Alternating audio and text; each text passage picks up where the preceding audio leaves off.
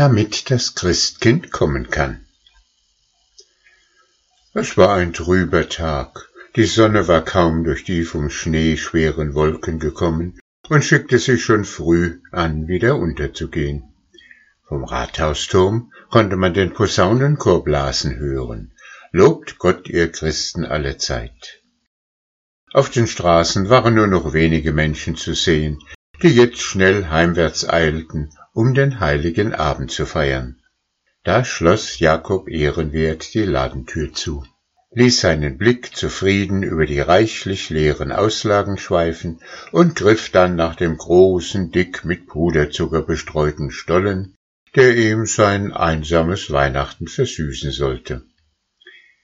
Er schickte sich eben an, mit der Schulter den Lichtschalter auszuknipsen, als er ein leises Klopfen an der Schaufensterscheibe vernahm. Na, Wer wollte denn jetzt noch etwas von ihm?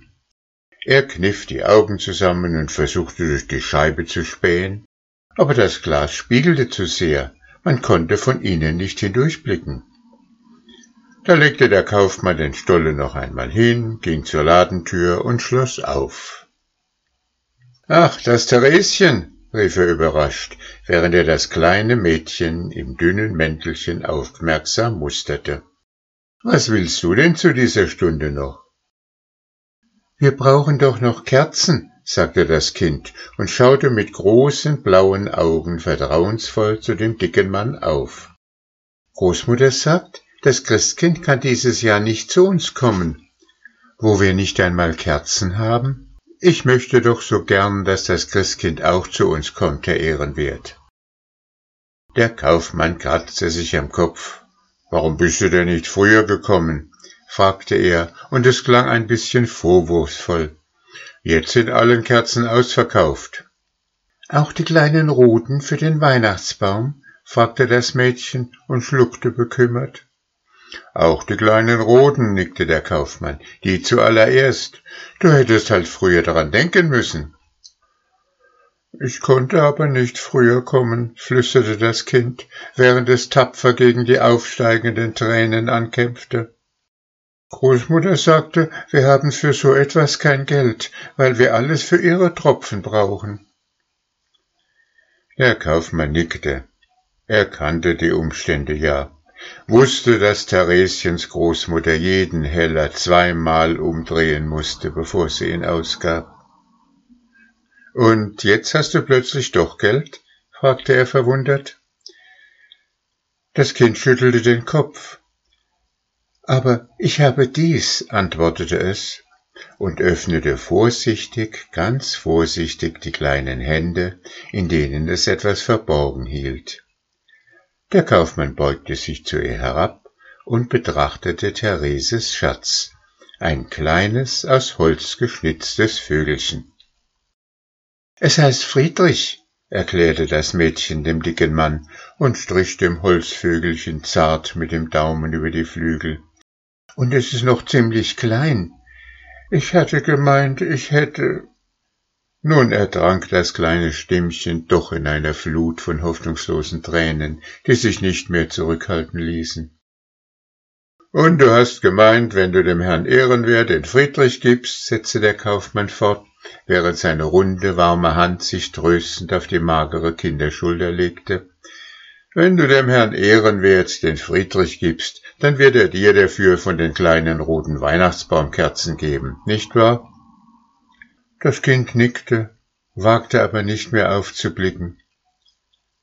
Der Kaufmann brauchte nicht lange zu überlegen. Seine Kerzenvorräte waren ausverkauft, das war einfach so.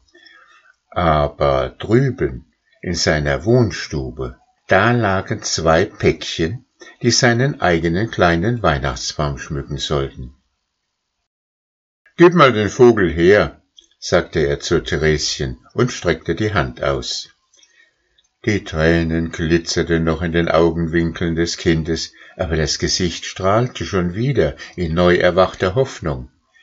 Behutsam legte es das Holzvögelchen in die große Erwachsenenhand, die warm und weich war wie ein Nest. Der Kaufmann lief durch den Laden und verschwand hinter einer Tür auf der anderen Seite. Doch schon bald erschien er wieder. Friedrich war fort, aber in der Hand hielt er dafür ein Päckchen mit kleinen roten Weihnachtsbaumkerzen. Da, brummte er, nimm's, damit das Christkind den Weg zu euch findet. Vielen Dank, Herr Ehrenwert, jubelte Thereschen froh. Vielen, vielen Dank. Ach, jetzt kommt das Christkind gewiss zu uns, nicht wahr? Natürlich, nickte der Kaufmann und räusperte sich. Natürlich, Thereschen. Jetzt habt ihr ja kleine rote Weihnachtsbaumkerzen. Dann stand er noch in der Ladentür und schaute dem Kind nach, das fröhlich davonsprang, das kleine Päckchen mit beiden Händen festhaltend. Als er ihm so nachblickte, kam plötzlich eine leise Wehmut über den Mann. Wie wenig brauchte es doch für ein Kind, dass es Weihnachten wird, dachte er bei sich. Nur ein paar Kerzlein, und schon ist die Gewissheit da, dass das Christkind kommen wird. Und zu ihm? Würde es auch zu ihm den Weg finden? Zu dem einsamen Mann, dem die Kerzen nicht fehlten, wenn er jetzt auch nur noch ein Päckchen hatte, und der sich sogar auf einen großen Christstollen freuen konnte. Hm.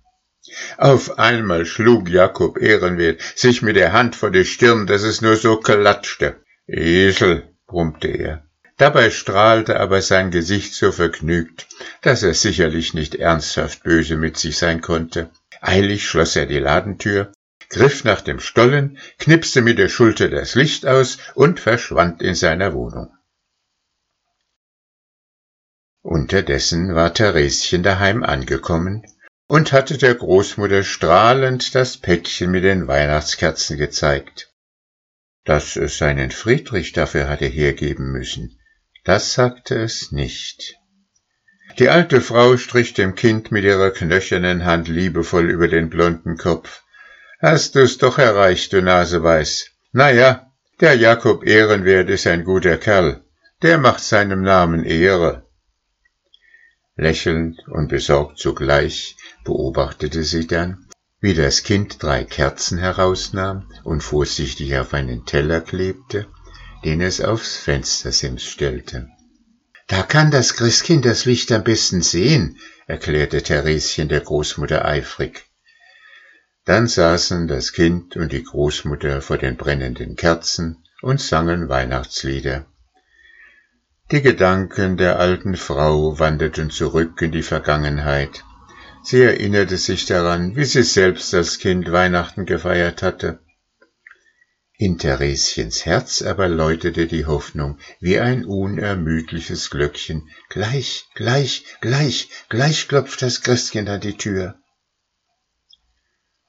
Und dann klopfte es sachte und vorsichtig zunächst, dann noch einmal kräftig wie von großer Männerhand.